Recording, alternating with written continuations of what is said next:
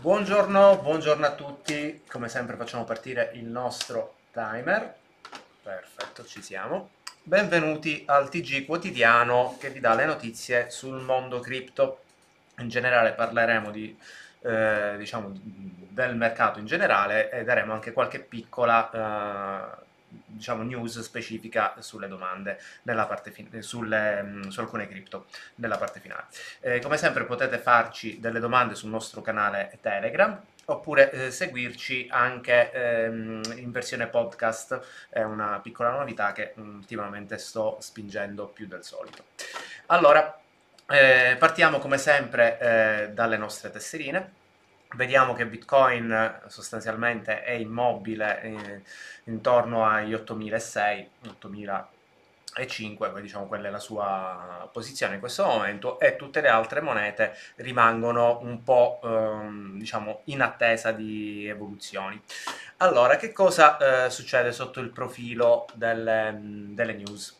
Partiamo da eh, questa news che secondo me è abbastanza interessante e riguarda un po' uh, l'aria che tira se vogliamo.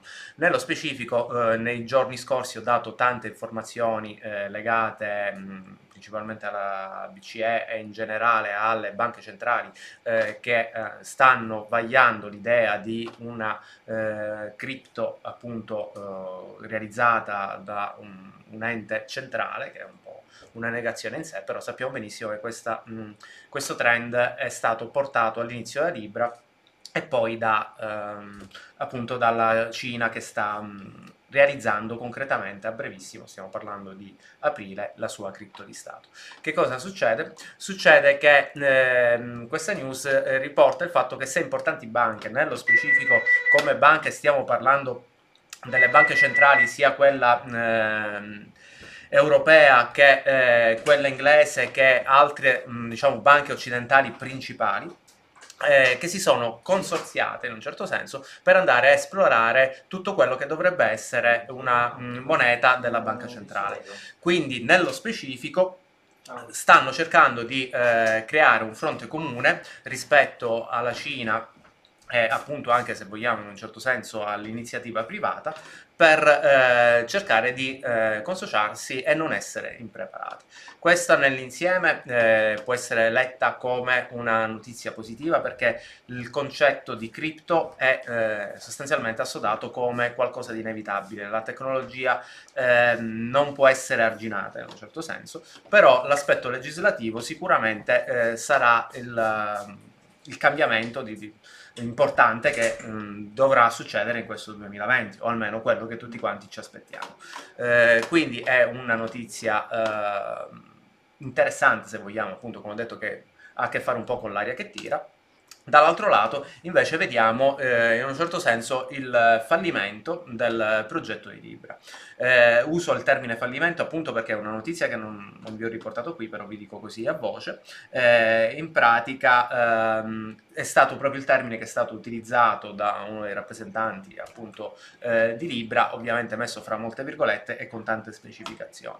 Perché che cosa è successo? È successo che anche Vodafone quindi uno dei, principali eh, attori eh, che si erano inseriti subito all'interno de, del progetto Libra, eh, si sta defilando dal progetto. Quindi ci sono tanti eh, attori importanti che all'inizio eh, avevano partecipato eh, a Libra con molto entusiasmo, che a seguito dei vari problemi politici che mh, hanno appunto afflitto Libra, si stanno defilando uno dietro l'altro. Eh, il progetto Libra in realtà eh, non sembra stia fallendo in senso assoluto, ma eh, vediamo che appunto Facebook sta cercando di dare un'altra forma a questo progetto.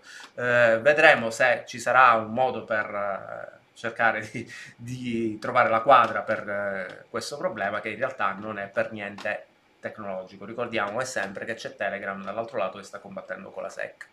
Detto questo, andiamo, eh, cambiamo un po' argone, argomento fino a un certo punto, perché di che stiamo parlando? Stiamo parlando di Square. Square è il progetto cripto eh, che è stato spinto da Jack Dorsey. Jack Dorsey, ricordiamo che è la persona che sta dietro a Twitter. Eh, Twitter eh, non ha un sistema di pagamento o di revenue. Nel, nello specifico, Jack Dorsey ha sempre detto che è sostanzialmente legato al, a Bitcoin, non ha eh, interesse a creare una nuova tecnologia perché vede in Bitcoin una buona tecnologia. Nello specifico, qual è la cosa interessante? Che vede in Lightning Network, quindi questo second layer, questa tecnologia costruita sopra Bitcoin, la soluzione di scalabilità che sappiamo tutti di eh, essere il vero problema di Bitcoin per eh, un'adozione effettivamente di massa. Bene, che cosa ha fatto? Crede tanto nel progetto, non tanto da integrarlo già in eh, Twitter, Twitter, che sarebbe veramente un, colpaccio, eh, ma eh, più che altro per ehm, andare a creare un ecosistema che si può basare sul Lightning Network. Che cosa ha fatto? Ha fatto un, uno strumento di sviluppo, che, um, quindi un qualcosa che permette ai programmatori di integrare facilmente eh, Lightning, e questa è una cosa molto interessante perché ovviamente è importante eh, che ci sia un sottobosco, se vogliamo, di eh, programmatori in grado di poter utilizzare questa tecnologia, che allo stato attuale è comunque molto... Um, come possiamo dire, eh, molto sperimentale, eh, non si capisce bene eh, quanto effettivamente va a scalare ed è una cosa anche, fra virgolette, interessante che in questo momento Lightning Network non è neanche particolarmente competitiva rispetto a Bitcoin stesso, perché Segwit abbiamo visto che permette di fare eh, dei movimenti molto mh, mm, eh, importanti con cifre molto piccole. Però ben venga anche Lightning Network se possiamo abbassare ulteriormente le cifre, perché dobbiamo anche ragionare in modo uh, in proporzione alle dimensioni di internet. Allora, iniziamo a parlare un po' um, in genere di alcune monete. Nello specifico parliamo di Binance Coin. Che è successo? Sappiamo che eh, BNB, ehm, la coin appunto di Binance, ciclicamente viene eh, bruciata, viene fatto il burn per cercare di farne aumentare il valore. Sapevamo che c'era una supply, una quantità eh, specifica, cioè del 20% della revenue che mh, diciamo questa moneta riusciva a gestire. Bene, nell'ultimo white paper, nell'ultimo aggiornamento, questa eh, questo 20% è scomparso, verrà eh, gestito direttamente da, da, Binance Coin. Questo è un, um, qualcosa che um, pesa e non pesa, se vogliamo, uh, dal punto di vista degli investitori, però è corretto uh, che vi dia questa notizia perché ovviamente probabilmente avrà anche qualche ripercussione. Ripercussione anche legata al fatto che Binance Coin è il mezzo che sappiamo che viene utilizzato per le IEO, cioè per le initial coin offering del, dello stesso exchange. E, ehm, che eh, appunto partirà da poco, c'è cioè questa nuova uh, I.O. che eh, si chiama Varizir X. Eh, è un qualcosa che verrà appunto utilizzato su Launchpad, questa, questa, piattaforma, e abbiamo visto che di solito quando c'è stato questo genere di, mh, di operazione c'è stato un aumento della stessa mh, BNB Detto questo, eh, torniamo di nuovo a parlare di Bitcoin Cash eh, in relazione a Bitcoin SV, ormai li metto un po' in relazione. Questo articolo che cosa fa? Mm, fa, eh, fatto fra parentesi da bitcoin.com, che sappiamo essere riferita a Bitcoin Cash, che parla mh, mm, eh, fa- eh, del fatto che è aumentato eh, per ben di tre volte l'hash rate su questa chain. Eh, come ho detto mh, mm, nelle puntate precedenti, usiamo, lasciatemi questo termine, eh, in realtà c'era un po' il sospetto che eh, c'era un riversamento fra le due... Ehm, fra le due blockchain eh, di potenza e di riciclo per il pump di, di SV. Eh, qui lo dico e qui lo nego, però fatto sta che i volumi stanno aumentando.